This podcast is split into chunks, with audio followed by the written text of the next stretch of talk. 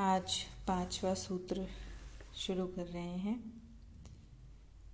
ब्रह्म को जानने की जिज्ञासा वाले संन्यास आश्रम में स्थित स्नानादि से अपने शरीर को शुद्ध करके एकांत स्थान में अपना आसन लगाकर सिर, गले व शरीर को एक सीध में रखकर समस्त इंद्रियों को एकाग्र करके श्रद्धा व भक्ति से अपने गुरु को प्रणाम करके अपने हृदय कमल से दोषों को निकाल कर दुख व शोक से परे उस विशुद्ध भक्ति तत्व का सम्यक चिंतन करते हैं।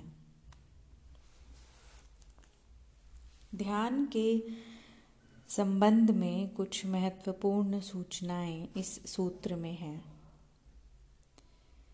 एक एक सूचना को अलग अलग समझ लें, फिर पूरे सूत्र को पढ़ेंगे तो समझ में आ जाएगा।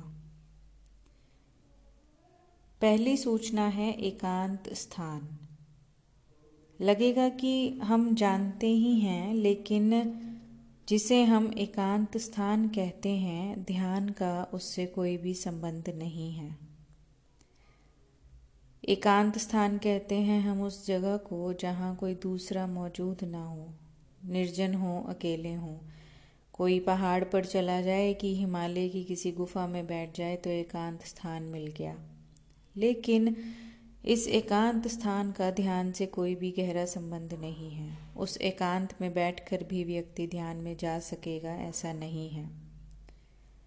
बाहर के दूसरे छूट जाएं तो भी भीतर दूसरे बने रहते हैं। भीड़ से हम हट जाएं तो भी भीड़ हमारे भीतर छिपी है।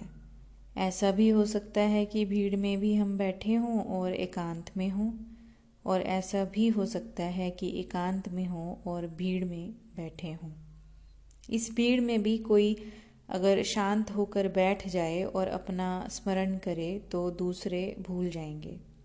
इस भीड़ में भी बैठकर कोई अगर अपने स्मरण से भर जाए तो दूसरों का स्मरण खो जाएगा, क्योंकि मन की एक अनिवार्य क्षमता यह भी है कि मन के समक्ष एक ही मौजूद हो सकता है एक क्षण में।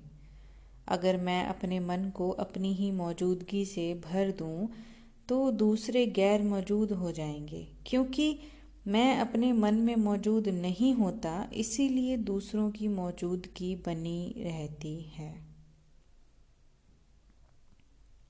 तो एकांत स्थान का जो अर्थ हम लेते हैं वह बहुत गौण है। एकांत स्थान का अर्थ है एक ऐसी जगह बैठ जाना, ये जगह बाहर की कम और भीतर की ज़्यादा है। एक ऐसे स्थान में बैठ जाना, यह स्थान, यह स्पेस बाहर की कम भीतर की ज़्यादा है, जहाँ दूसरा मौजूद ना हो। बाज़ार में भी कोई बैठा हो और उसके मन में दूसरा मौजूद ना हो तो वह एकांत में है। और ध्यान रखें भली भांति कि अगर बाज़ार में बैठकर एकांत नहीं हो सकता तो एकांत में भी एकांत नहीं हो सकेगा, क्योंकि मन का एक दूसरा नियम भी है, जो मौजूद नहीं होता उसकी याद आती है। जहाँ हम नहीं होते हैं वहाँ होने की आकांक्षा होती है। इसलिए अगर ऐसा होता है कि बाज़ार में बैठा हुआ आदमी सोचता है एकांत में होते तो कितना अच्छा होता, और एकांत में बैठा हुआ आदमी अक्सर बाज़ार की वासना से भर जाता है। मन जहाँ हम होते हैं वहाँ से ऊब जाता है और जहाँ हम नहीं होते वहाँ रस लेने लगता है। जो चौबीस घंटे उपलब्ध है उसके प्रति रस क्षीण हो जाता है। इसलिए जब हमें कोई चीज़ मिल जाती है तो मिलते ही बेकार हो जाती है। सोचते थे बहुत दिन से एक बड़ा मकान बन जाए, वह बन गया, फिर दो चार आठ दिन बाद पाएंगे कि वह व्यर्थ हो गया। उतनी भी सार्थकता न निकली उसकी जितनी की सपनों में थी। सपनों में जितना रस दिया था उस बड़े मकान ने वह बनकर भी नहीं दे पाता। महीने दो महीने बाद तो वह भूल ही जाएंगे कि है भी, उसी में रहेंगे, उसी में आएंगे जाएंगे। दो साल बाद दूसरों को तो दिखता रहेगा, आपको दिखना बंद हो जाएगा। मन जिसको पा लेता है वह बेकार हो जाता है, क्योंकि मन का सारा रस अनुपलब्ध में है, जो नहीं मिलता है उसमें है। मन की सारी वासना उसके लिए है जो यहाँ नहीं है, दूर है। मन दूर में रस लेता है। हम कहते हैं कि दूर के ढोल सुहावने होते हैं, वह दूरी की वजह से नहीं होते हैं, मन की वजह से होते हैं। दूरी जितनी होती है और किसी चीज़ को पाना जितना मुश्किल होता है, जितना कठिन होता है, मन का रस उतना ही बढ़ जाता है। ये मन का नियम ठीक से समझ लें, क्योंकि यह बाज़ार में होंगे तो एकांत चाहेगा और एकांत में होंगे तो बाज़ार चाहेगा। यह जीवन इतना सीधा नहीं है जैसा हम समझते हैं, बहुत जटिल है, और इसकी जटिलता को कोई ठीक से न समझे तो ध्यान में जाना मुश्किल हो जाता है। एकांत स्थान का अर्थ यह तो अच्छा ही है कि बाहर एकांत हो, लेकिन वह काफ़ी नहीं है। भीतर एकांत हो। भीतर हमारे सदा भीड़ मौजूद रहती है। ठीक होगा ये कहना कि हम आदमी कम और भीड़ ज़्यादा हैं। हमारे भीतर एक कम है, भीड़ इकट्ठी है। एक एक आदमी एक बड़ी भीड़ है। इसलिए सुबह आदमी कुछ है, दोपहर को कुछ और सांझ को कुछ। बेचैनी होती है खुद को भी कि मैं सुबह तो बहुत प्रसन्न था, दोपहर में क्यों उदास हो गया हूँ, सांझ को क्रोध से क्यों भर गया हूँ। सुबह तो लगता था सारी दुनिया को आशीर्वाद दूँ, सांझ को लगता है कि सारी दुनिया को भुला दूँ। ये मेरे भीतर क्या हो रहा है? ये हमारी भीड़ है। हमारे भीतर बहुत चेहरे हैं। सुबह एक चेहरा था, दोपहर को दूसरा चेहरा और सांझ में तीसरा चेहरा। हमारे भीतर बहुत लोग हैं। सुबह एक आदमी बोलता है, दोपहर में दूसरा, रात में तीसरा। और इसलिए बड़ी कठिनाई है। सुबह जब हम दुनिया को आशीर्वाद देने को आतुर थे, तब हमने जो बातें कही हैं वे सांझ को हम पूरा नहीं कर पाएंगे, क्योंकि सांझ को हम जो हैं उसने सुबह वचन ही नहीं दिया था, वे मौजूद ही नहीं था। अब मनस्विद कहते हैं कि आदमी के भीतर हम अब तक मानते थे एक मन है, वह गलत था। आदमी के भीतर बहुमन है, मल्टी साइकिक है आदमी। और इसलिए आदमी सांझ को तय करता है कि सुबह पाँच बजे उठना है, चाहे कुछ भी हो जाए, कल तो उठना ही है। और सुबह पाँच बजे वही आदमी कहता है, छोड़ो भी, इन बातों में क्या रखा है, रात बहुत सर्द है और एक दिन ना उठे तो हर्ज क्या है, करवट बदल कर सो जाता है। सुबह आठ बजे उठकर वही आदमी पछताता है और बोलता है, ये कैसे हुआ कि मैंने तो तय किया था कि सुबह उठूंगा। कठिनाई तब हमें मालूम पड़ती है। अगर हम मान लें कि आदमी के भीतर एक ही मन है तो बड़ी मुश्किल है। लेकिन मनस्विद कहते हैं कि जिस मन ने तय किया था वह और था, जिस मन ने सुबह सलाह दी कि सोए रहो यह और है, और जिस मन ने सुबह पश्चाताप किया यह और है। ये मन के अलग अलग खंड हैं। इनकी एक दूसरे से मुलाकात भी ना हो, ये भी हो सकता है। इनको एक दूसरे का पता ही ना हो, यह भी हो सकता है। महावीर ने आज से ढाई हजार साल पहले एक शब्द का प्रयोग किया है, मनस्विद चौंकेंगे, वह है बहुचितवान। उसका ठीक यही मतलब है जो मल्टी साइकिक का है।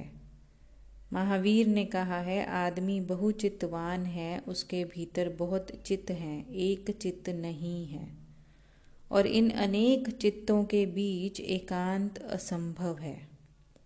इसलिए एकांत का जो गहन अर्थ है वह है बहुचित्तता की जगह एक चित्तता हो। मेरे भीतर बहुत चित्त ना रह जाएं, एक ही चित्त रहे, यह एक अर्थ है एकांत का। दूसरा और एक अर्थ समझ लेना ज़रूरी है, और वह ये है कि मेरे भीतर चौबीस घंटे जो भीड़ खड़ी है वह मेरे चित्तों की तो है ही, मेरे परिचितों की, मेरे मित्रों की, मेरे संबंधियों की, मेरे शत्रुओं की, उन सब की भीड़ भी मेरे चारों तरफ घिरी हुई है। आदमी बाहर की दुनिया में बहुत कम जीता है, भीतर की दुनिया में बहुत ज़्यादा जीता है। आदमी के बाहर बाहर हम दो तरह की दुनिया समझें। एक उसके मन की दुनिया है जिसमें वह चौबीस घंटे जीता है, और दूसरी मन के बाहर एक जगत है। उस जगत में भी थोड़ा बहुत जीता है, लेकिन ज़्यादा वह अपने मन के जगत में जीता है। आप अपने मित्र से जो बातें करते हैं वह आप अपने मन में बहुत पहले कर चुके होते हैं। मार्क ट्वेन से कोई पूछता था, मार्क ट्वेन एक जगह सभा में बोल बोल कर लौट रहे थे। मार्क ट्वेन के मित्र साथ में थे। उन्होंने मार्क ट्वेन से पूछा कि आज का तुम्हारा व्याख्यान आ, मतलब स्पीच बहुत अच्छी रही। तो मार्क ट्वेन ने कहा, कौन सा व्याख्यान? एक ही व्याख्यान देकर आ रहे थे। तो मार्क ट्वेन ने पूछा, कौन सा व्याख्यान? तो उसके मित्र ने कहा, कौन सा जो तुम अभी देकर आ रहे हो? मार्क ट्वेन ने कहा कि मैं कम से कम तीन व्याख्यान दे चुका हूँ। एक जो मैंने व्याख्यान देने के पहले भीतर की है बोलूँगा, और एक जो मैंने वहाँ दिया, और एक जो मैं अभी दे रहा हूँ कि यह बोलना चाहिए था। तो तुम कौन से व्याख्यान की बात कर रहे हो? आप बाहर के जगत में बहुत कम जीते हैं, उससे तीन गुना भीतर के जगत में जीते हैं। एक शब्द बाहर निकलता है तो हजार बार भीतर घूम चुका होता है, तब वह बाहर निकलता है। एक कृत्य बाहर होता है तो हजार बार भीतर किया जा चुका होता है। एक आदमी को अगर किसी की हत्या करनी हो तो आज तक दुनिया में एक भी ऐसा हत्यारा नहीं हुआ जो ये कह सके कि भीतर उसने बहुत बार ये हत्या नहीं की है। और इसलिए अगर भीतर की हत्या का हिसाब रखें तो आदमी खोजना मुश्किल होगा जो हत्यारा ना हो, क्योंकि भीतर तो हम सभी हत्याएं करते रहते हैं। यह है, दूसरी बात है कि बाहर तक नहीं पहुंचते, कोई बाहर तक पहुंच जाता है। मनस्विद कहते हैं कि हत्याएं तो दूर, ऐसा आदमी भी खोजना मुश्किल है जिसने मन में अपने भीतर आत्महत्या ना कर ली हो, कई बार हमने अपने को ख़त्म ही ना कर लिया हो कि ख़त्म कर ही दो। ये दूसरी बात है कि अभी कृत्य नहीं बना, लेकिन कभी भी बन सकता है, क्योंकि विचार बीज है और मजबूत होता जाए तो कभी भी कृत्य बन सकता है। मन के भीतर हम एक जगत को बनाए हुए हैं, वहीं भीड़ है। वासनाएं पहले मन में निर्मित होती हैं, जड़ें फैलती हैं, अंकुरित होती हैं, बहुत बाद में कहीं उनके पत्ते और शाखाएं बाहर के जगत में पहुंचते हैं। और हजार वासनाएं भीतर निर्मित होती हैं तो एक ही बाहर तक पहुंचती है। कितनी योजनाएं मन के भीतर निर्मित होती हैं जिनमें से शायद सौ में से एक भी पूरी नहीं हो पाती। अगर हम जीने का हिसाब समझें ठीक से, तो अगर एक आदमी सौ साल जीता हो तो कम से कम अस्सी साल तो वह भीतर जीता है, बीस साल बाहर। ये जो भीतर जीने की प्रक्रिया है ये हमारी भीड़ है, इसलिए हम कहीं भी चले जाएं हम तो कम से कम वहाँ होंगे ही। सबको छोड़कर चले जाएं जंगल में तो भी मैं अपने आप को कहाँ छोड़कर जाऊँगा, मैं तो वहाँ पर पहुँच जाऊँगा। मेरी वहाँ पहुँच जाना तो अन्य अनिवार्य है, मैं अपने को तो पीछे नहीं छोड़ पाऊँगा। और जब मैं अपने साथ पहुँच जाऊँगा तो अनिवार्य रूप से मेरे मन की सारी कल्पनाएँ, मेरे मन की सारी वासनाएँ, मेरे सारी योजनाएँ, मेरे मन के सारे संबंध सब मेरे साथ इकट्ठे हो जाएंगे, और वे सब मेरी भीड़ हैं। इस आंतरिक भीड़ को मिटाने का नाम एकांत है। तो एकांत स्थान तो है ही, स्थिति ज़्यादा है। अच्छा है एकांत स्थान में बैठ जाएं, लेकिन ये मत समझना कि एकांत इतने से हो जाएगा। उपयोगी हो सकता है एकांत, पर्याप्त नहीं है। एकांत स्थिति भी चाहिए, और ये स्थिति बन जाए तो फिर स्थान का कोई प्रयोजन नहीं रह जाता। आदमी कहीं भी एकांत में हो सकता है, कहीं भी। एक बार भीतर मन एक हो और ये जो मन का जगत है इसकी पकड़ ढीली हो जाए और हम इसके जाल से बाहर हो जाएं, तो आदमी एकांत स्थान को उपलब्ध हो जाता है, एकांत स्थिति को भी उपलब्ध हो जाता है। स्थिति भीतरी बात है, स्थान बाहरी बात है। ये पहले शब्द को हम अगर बहुत ठीक से समझ लें तो फिर दूसरा शब्द सूत्र में उपयुक्त जो प्रयुक्त हुआ है वह है सुख आसन। सुख आसन, एकांत हो स्थान और सुख आसन में बैठकर, इसके भी दो हिस्से हैं